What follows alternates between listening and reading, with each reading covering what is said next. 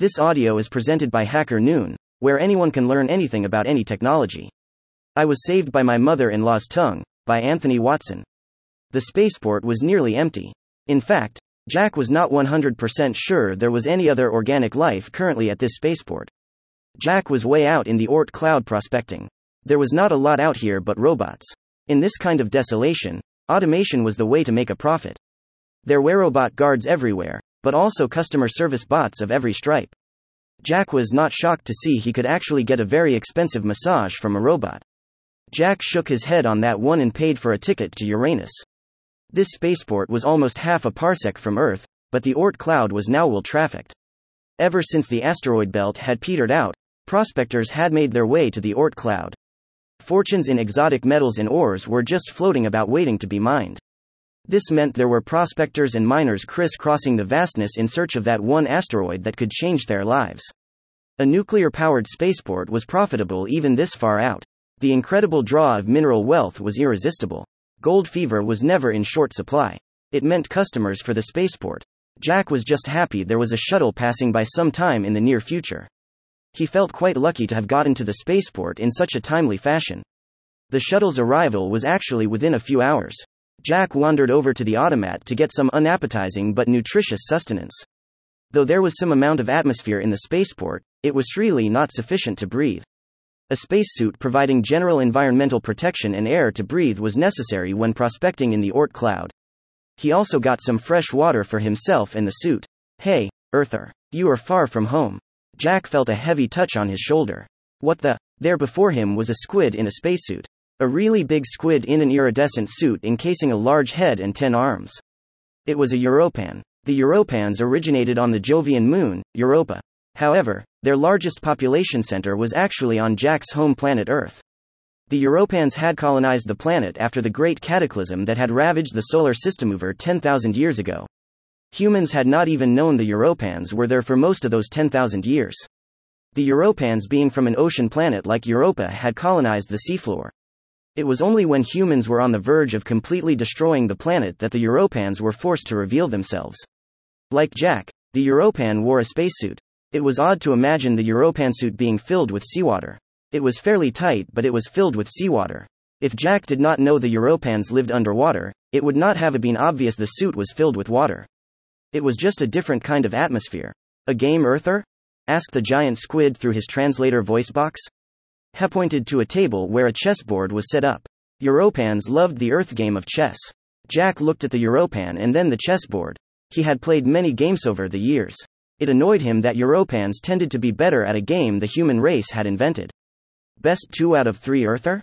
The Europan dropped several gold nuggets onto the table. How has the prospecting been Earther? Can you match this? Jack thought for a moment. The prospecting had not been good. If he lost the match, going home was much less attractive. You have a clock? After a moment, he added, Squid. The Europan eyes glowed a bit at being called a squid. My name is Exlatin and Edo have a clock. He extended a tentacle and then added, Dirt Boy. Jack smiled. He took no great offense. He had started it after all.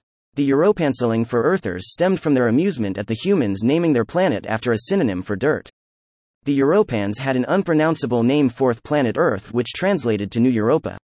Well, if there was a clock, then Jack thought he might have a chance.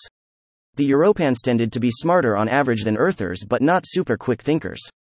Jack's experience told him he could goad the Europan into a fast time control to give himself a chance. He was going to need every advantage he could get. He reached into his pocket and matched the three gold nuggets the Europan had placed on the table. My name is Jack and it is nice to meet you, Exlatin. He shook the squid's tentacle.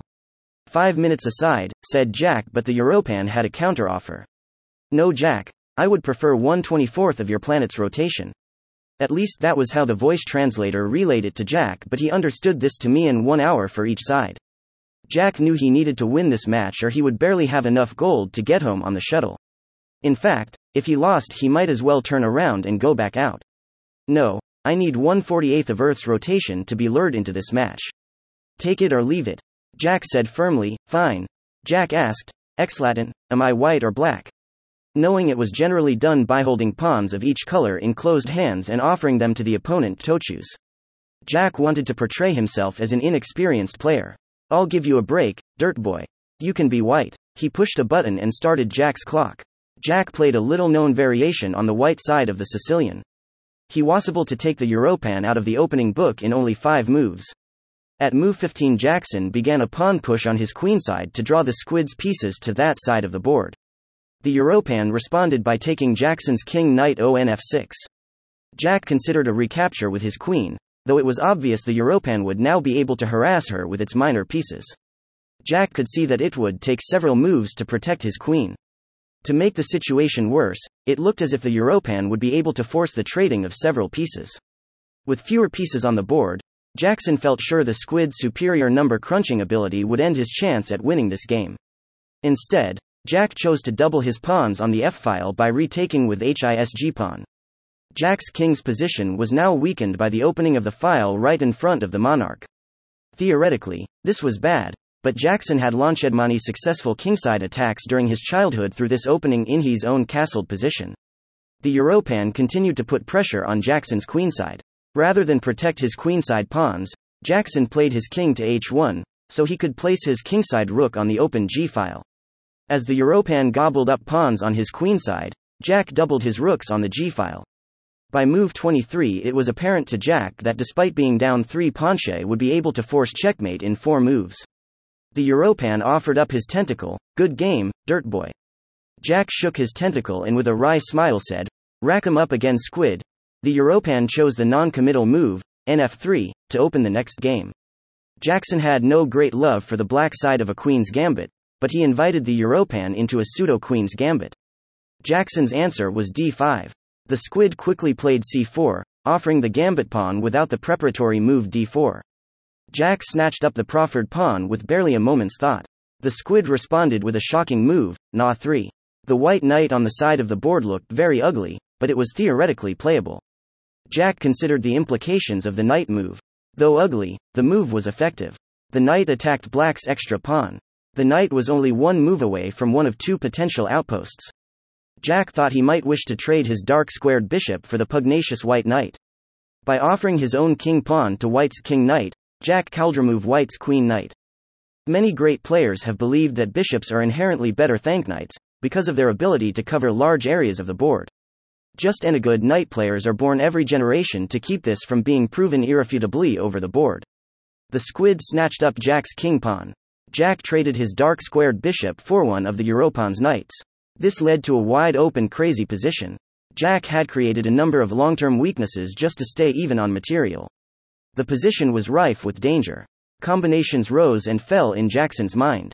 There would be no need to worry about long term problems because this promised to be a short, decisive struggle.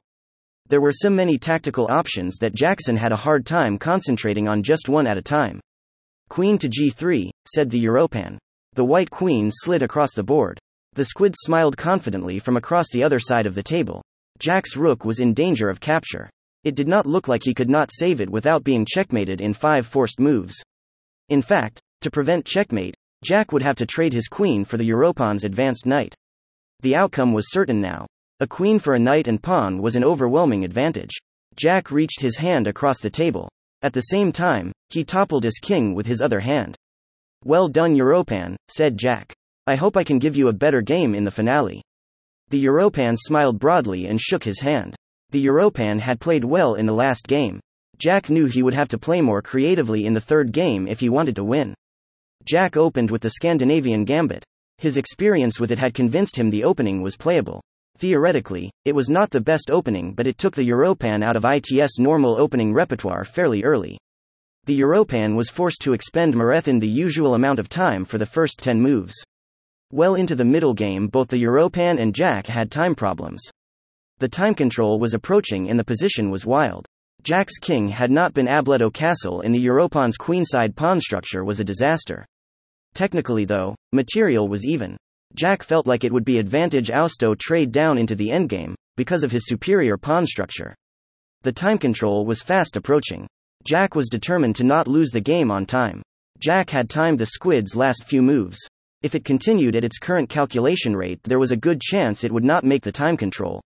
Of course, Jackson himself was in the same boat. He had to make 10 moves in the next 3 minutes. The position was too complex to feel confident about anything. Jackson zipped his bishop one square back to a1. It accomplished nothing, but he put the time pressure back on the Europan. The squid started thinking. Jackson scanned the board trying to use the other clock time. He could try to anticipate the squid's response and be working on his own. Suddenly, he thought he saw a very powerful move for the Europan. It looked like he a single pawn push in the center would cause Jack's position to implode. He felt sick. The squid moved and quickly hit Jack's clock. Jack did not understand why the squid did not push that pawn. Before making another move, Jackson tried to see if the pawn move was as dangerous as he had originally thought. After nearly two minutes ran off his clock, he saw why the Europan had not pushed the pawn. It was the linchpin of the squid's kingside defense. Once moved, the pawn opened up the long diagonal for Jackson's light squared bishop. Jack could force checkmate in three after the pawn push.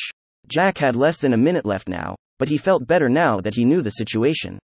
He quickly moved his bishop up one square on the same diagonal. The squid was freely, sweating, now. The Europan had seconds left. Jack sat smiling from the other side of the board. The seconds were ticking by. Jackson looked at the readout on the clock. The clock displayed all zeros. There was a loud beep. The Europan slammed the table with his tentacles. He chipped off part of the table onto the floor. Europans were quite strong when not under the constraints of many thousands of feet of water pressure. Jack started to wonder if he was going to get paid. Good game, dirt boy. The squid extended a tentacle. Jack smiled. The Europan collected the gold nuggets from the floor and pushed them toward Jack. I don't get beat often and certainly not by a dirt boy, air. Earther. I was quite lucky. I only had two seconds left myself. I think you would have beat me if there were a few more minutes on the clocks. I was saved by my mother in law's tongue. Jack grinned. What does this mean? There are so many colorful idioms of earthers. The translator box does not always make sense. The Europan gave him a quizzical look and appeared to shrug all ten arms. For example, what is this cold as a witch's tit or when hell freezes over? Jack laughed. He laughed heartily too. He had a pocketful of gold and this Europan was friendly and funny and a good chess player. What is this saved by my mother's in law tongue? What does this mean? The Europan gave him a weird look and said, The translator makes it sound somehow sexual. How is your mother in law's tongue lucky? Does she speak for you in some positive way or this is some earth or sexual more? Jack was really laughing now. No, no. See those plants over there in the glass cases. Jack pointed to walls of glassed and leathery leaved plants enclosed behind large glass panes. Those are snake plants, also known as mother in law tongue. So? replied the Europan. Well, in the early days of human asteroid prospecting, there were a lot of accidents. A lot of people who should not have been operating spacecraft were trying to find the next golden asteroid. The unfortunate fellow who found the next golden asteroid also crashed on it. He had no oxygen when his tanks exploded on impact. So this Earther died? asked the Europan. Nope, he survived because his daughter had given him a little bit of mother in law's tongue. She had read they were good at helping clean the dirty atmosphere inside a prospecting spacecraft. Actually, many early prospectors had carried them for this very reason. When he crashed the snake plant, our mother in law's tongue was trapped with him in Asmal crashpod, which was only partially damaged. Jack continued with more details. He loved this story of extraordinary luck. It seemed like humans did have a bit more luck than other races in the solar system. The damage to the pod allowed dirt from the asteroid to be forced into one side of the pod. Both the pilot and the plant also landed there. This was how it was discovered there was a whole race of flora in the solar system which react to a lack of atmosphere by further exhalation from their leaves. There are plants that can survive the vacuum of space to spread through panspermia. If they have sunlight, water, and gold laden soil to create their own mini atmospheres. Gold is so necessary for everything we do here in space, isn't it? said the Europan. It is strange that it is so important, but it makes us money. The Europan's whole body shook as if he was having a hearty laugh. He reached into a pocket of his suit and showed the human he had many more gold nuggets. Yes, Edo not care why gold is important, just that it is. Yes, and it saved this young prospector's neck. In the presence of the exhalations of a human, the process is incredibly fast. By the time the pilot's personal oxygen ran out, the snake plant had grown exponentially and created a livable environment. Hence, the term saved by my mother's in law tongue means to escape certain death or defeat by the narrowest margins or simply pure luck. Ah, I see. The Europan smiled and pointed out to the darkness of space. There is our ride, my friend. Jack looked out toward the extended tentacle and saw the shuttle approaching. Hudgiggled the gold nuggets in his pocket. He wondered if the Europan played poker. Yes, my friend, it is a long ride to Earth, but at least it's all downhill from here. Jack laughed as he made his way to board. Thank you for listening to this HackerNoon story, read by Artificial Intelligence. Visit hackerNoon.com to read, write, learn, and publish. Dot.